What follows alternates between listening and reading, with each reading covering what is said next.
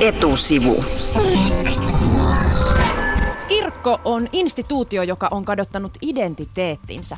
Siitä on tullut suojatyöpaikkojen keskittymä, sijoitusbisneksen tyyssi ja, ja rikkaiden kanssa veljeilijä. Näin sanoo pappi ja kirjailija Kai Sadinmaa, joka istuu Yleäksen studiossa. Tervetuloa. Kiitos, kiitos. Ö, olet Kai Pappi, et tällä hetkellä virassa ja nyt myös kirjailija. Ja kirjoitit kirjan Kymmenen käskyä kirkolle, jonka mä luin. Ja sä sanot siinä kirjassa näin. Jos haluat kohdata todellisen Jeesuksen, älä missään nimessä mene kirkkoon. Mitä ihmettä kirkon mies sanoo tällaista? Totta kai ilman muuta, koska tota, mä kritisoin niin voimakkaasti tätä nykyistä valtionkirkkoa, että tota, se, se on kätkenyt tämän mun mielestä tämän todellisen sanoman, mikä tässä on. Se on painottanut liian voimakkaasti jotain tiettyjä puolia Jeesuksesta, että me haluan tuoda voimakkaasti toisenlaista kuvaa. Mistä sen todellisen Jeesuksen sitten voi löytää, jos se kirkosta löydy? no mun kirjasta esimerkiksi voitte lukea sen, että mi, mi, mistä on kysymys. Ja, tuota, ja näin. Juu. Hyvä, hyvä myyntipuhe. Mulla on täällä sun kirja mukana ja siinä on, tota, taitaa olla sivu 13 siinä auki. Joo, 11. Ja, tota, 11. Ja siinä on mielenkiintoinen kohta. Haluttaisiin kuulla pappismiehen ja kirjailijan omasta suusta, miten se näkyy? Okei, tässä on hyvin tiivistettynä. Eli näin. Todellinen Jeesus ei kilistele samppanjalaseja ministerien ja kenraalien kanssa, kanssa Jerusalemin linnanjuhlissa, vaan kaveraa viiniä ryystäen yhteiskunnan pohjasakan kanssa, huorien, spitaalisten, mielenvikaisten, rikollisten, vammaisten, kaiken maailman pikkunilkkien. Jos haluat seurata todellista Jeesusta, sinun on heitettävä kapulaa tämän alistavan ja riistävän markkinafasismin rattaisiin niin paljon kuin vaan ehdit. Reilun kaupan panskuilla ei tätä hommaa voiteta. Näin siis Kai luit omaa kovaa tekstiäsi. Tekstiä, kovaa tekstiä. Eli kirkko on sun mielestä jotenkin ajautunut väärälle polulle. No totta kai, koska siis Jeesus oli myös poliittinen henkilö, mitä suurimmassa määrin. Ja kirkko, se on se petos, mikä on, se on mun keskeinen sanoma. Jeesus oli myös hyvin voimakkaasti yhteiskunnallinen poliittinen henkilö, joka oli kiinnostunut tästä maailmasta, missä me eletään, yhteiskunnasta. Kirkkoon kuuluu kuitenkin yli 75 prosenttia suomalaisista. Ovatko he kaikki väärässä? Ne ei välttämättä kaikki tiedä tästä tuota, hänen oikeasta puolestaan, mutta tuota, en mä nyt halua heitä kritisoida siinä mielessä, mutta tää, näin mä näen tämän sanoman, että mikä siellä oikeasti on siellä taustalla. Joo, ja siihen mä haastan kirkkoa, siihen mä haastan meitä kaikkia. Kai Sadinmaa, kirjasi on kirkkokritiikki, mutta myös hyvin yhteiskunnallinen ja suomalaista kulttuuria vaivaa sinun mukaasi moraalikato. Mm. Hyvä on paha, oikea on vasen, ylös on alas ja niin edelleen. miten niin?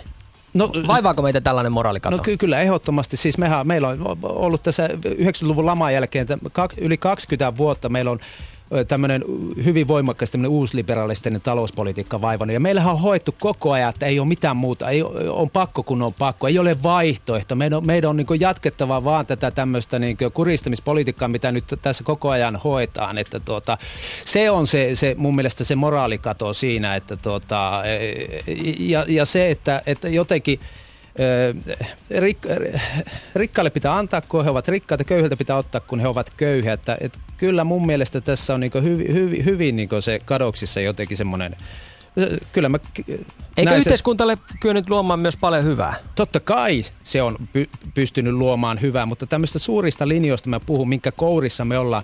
Me ollaan tämmöisen globaalin niin finanssikapitalismin, tämmöisen suuren rahan kourissa koko maailma ja Suomi myös. Ja tuota, se, mitä me nähdään Kreikassa nyt tapahtuvan, se tulee tapahtumaan myös Suomessa. Me joudutaan tämmöiseen sisäiseen devalvaation koko ajan tässä tämän finanssikapitalismin kourissa. Ja onko, onko suomalainen valtionkirkko nyt ajautunut osaksi tätä on, peliä? se tukee tätä. Se tukee, kirkko tukee tämmöisen almuyhteiskunnan syntymistä ja tämän eh, hyvinvointivaltion rapauttamista ihan ehdottomasti. Niin sun kritiikin mukaan kirkko suorastaan kylpeä rahassa ja neljäs käskysi kirkolle kuuluu lopeta sijoitusbisnes. Äh, eikö sillä rahalla just rahoiteta kirkon toimintaa? Mitä pahaa siinä on? No ei, mutta meidän täytyy ymmärtää, mistä se raha tulee. Ihan, se tulee köyhä ihmisen selkänahasta. Kirkko operoi tämmöisten maailman suurimpien liikepankkien kanssa, Goldman Sachs ja, ja Nomure ja niin poispäin, jotka on hyvin useat e, tuomittu jostain rikoksista. Ne on huumerahan pesusta tai, tai jostain muista johdannaiskauppapetoksista ja niin poispäin. Meidän täytyy ymmärtää, halutaanko me olla mukana. Miten se on mahdollista, että kirkko niin oikealla kädellä niin lähi, rakastaa lähimmäistä, mutta toisella vasemmalla kädellä se riistää niitä. Miten nämä on sovitettavissa yhteen? Kertokaa te mulle. Kirkko siis tekee rahaa sijoitusbisneksillä myös kiinteistöjen kautta ja tietenkin kyllä, sitten että pankkien kai. kautta, mutta eikö kirkko saisi siis tehdä tällaista bisnestä? No, kyllä, ne on, siis keskiajallahan koronkiskonta oli täysin kielletty, että tuota, me ollaan lipsuttu siitä, mä en, eihän kysymys loppupeleissä ei ole rahasta. Mun mielestä se ei ole kysymys rahasta, vaan asenteesta ja siitä halutaanko me niin jakaa sitä vähän. Okei, jos raamatussa puhutaan, Jeesus luokki ihmisiä, tuhansia ihmisiä muutamalla leivällä ja kalalla. Siis se on esimerkki siitä, että vähäistä jakamisesta. Kysymys on siitä, että me ollaan niin a, a, a, valmiita antamaan siitä, mitä meillä on. Ja se ei ole kysymys rahasta.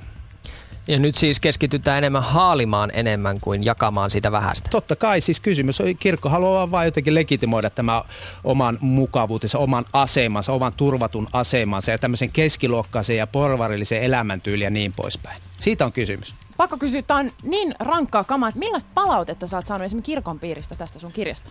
No ne ei tiedä oikein miten päin ne suhtautuu, että katsotaan, niin me haluan antaa aikaa niille, että ne on ehkä saanut semmoisen tyrmäysiskun, ne makaa nyt kanveisissa vähän aikaa ottaa happea siinä, että katsotaan nyt kirkollinen media on ollut tosi hiljaa, mutta me uskon ja toivottavasti sieltä tulee jotain, mutta tota, ne on se, kun mä isken suoraan niin kirkon ytimeen, tässä on kysymys siitä, että muistaa, että mä isken, isken niihin perusteisiin ja se ei nyt ei ole kovin kivaa täytyy kai sanoa, luin tuon sun kirjan ja melkein tällaisen kirkosta eronneen ateistinkin onnistuit, onnistuit tuota vakuuttamaan kuvailemalla Jeesusta Juudea leijonaksi ja vaikka millä. Et aivan onnistunut, mutta erittäin hyvä kirja, joka tuo tämmöistä yhteiskunnallista keskustelua.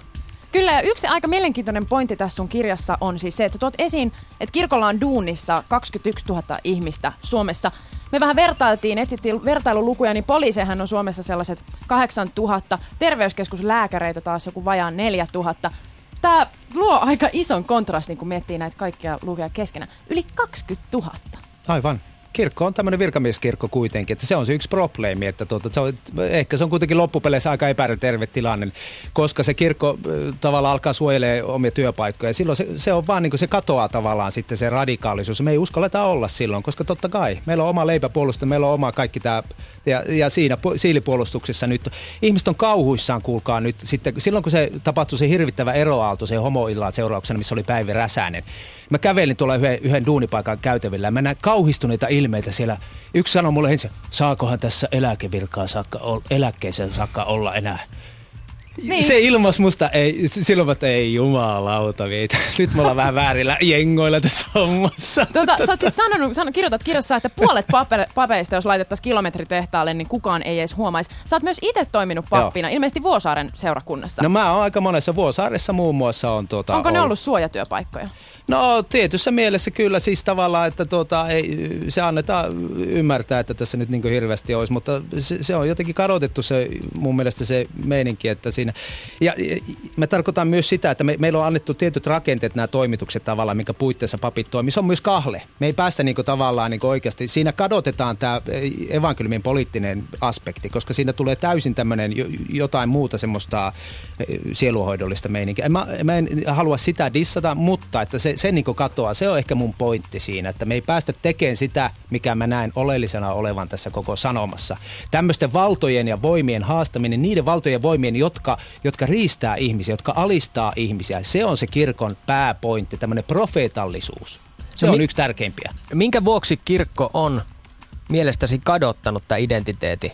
No onhan se mukava tuota ajella hienolla autolla ja nauttia kivoja illallisia ja siis, ja siis tavallaan niin elää semmoista mukavaa ja turvallista elämää. Siksi se hengellisyys on kavennettu pelkästään ihmisen sisäiseksi asiaksi että siitä ei, ja unohdettu tämä ulkoinen yhteiskunnallinen poliittinen puoli. Ajatelkaa, jos me otettaisiin tosissaan se poliittisuus, kirkko olisi vainottu kirkko. Kuinka hauskaa on olla vainottu? Kuinka hauskaa on olla sitä, että sä et saat pelätä niin tavallaan omaan, omaan turvallisuutesi puolesta? No kuinka suuri rooli valtiolla on tässä kimpassa. Totta kai. Se antaa myönnytyksiä kirkolle koko aika. Se on niinku, tässä on niinku eliitti yhdessä. Kirkollinen e, ja, ja valtiollinen eliitti. Että tavallaan mua vastassa tässä, kun mä mun sanomassa, siinä ei ole pelkästään kirkko, vaan siinä on myös tämä niinku poliittinen e, eliitti ja valtakulttuuri, jotka tukee tätä. Että siinä on isot voimat vastassa. Ne on kimpassa koko ajan.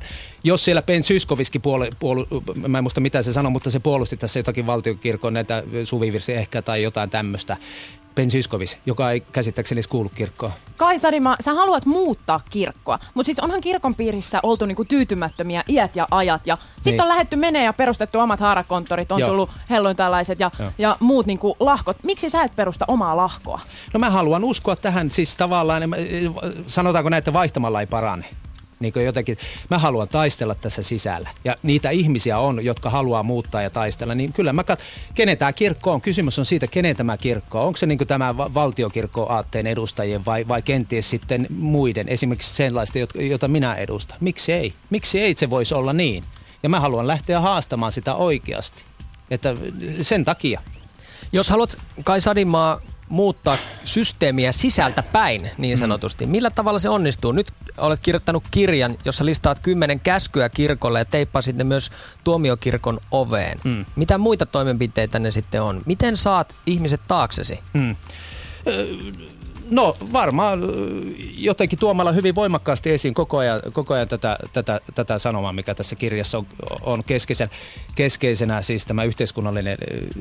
Se tarkoittaa sitä, että miten me ylipäänsä toimitaan itse kukin tässä elämässä, jokainen meistä, millä tavalla me toimitaan tässä arkielämässä. Että, että myötäilläänkö me koko ajan tavalla omilla valinnoilla tätä tämmöistä, mitä mä kritisoin, tätä valtapolitiikkaa, vai ollaanko sitä vastassa?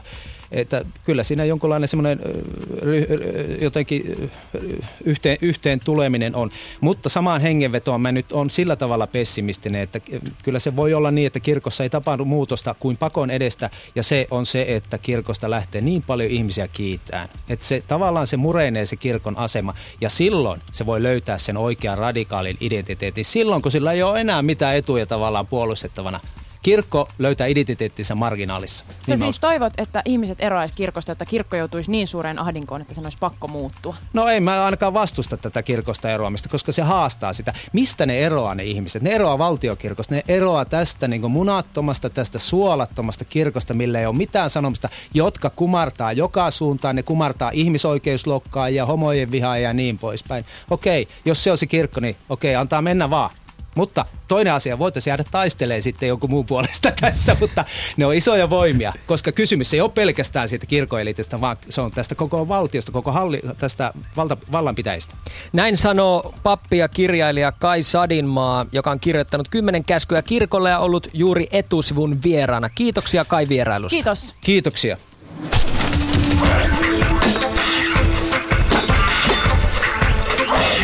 Etusivu.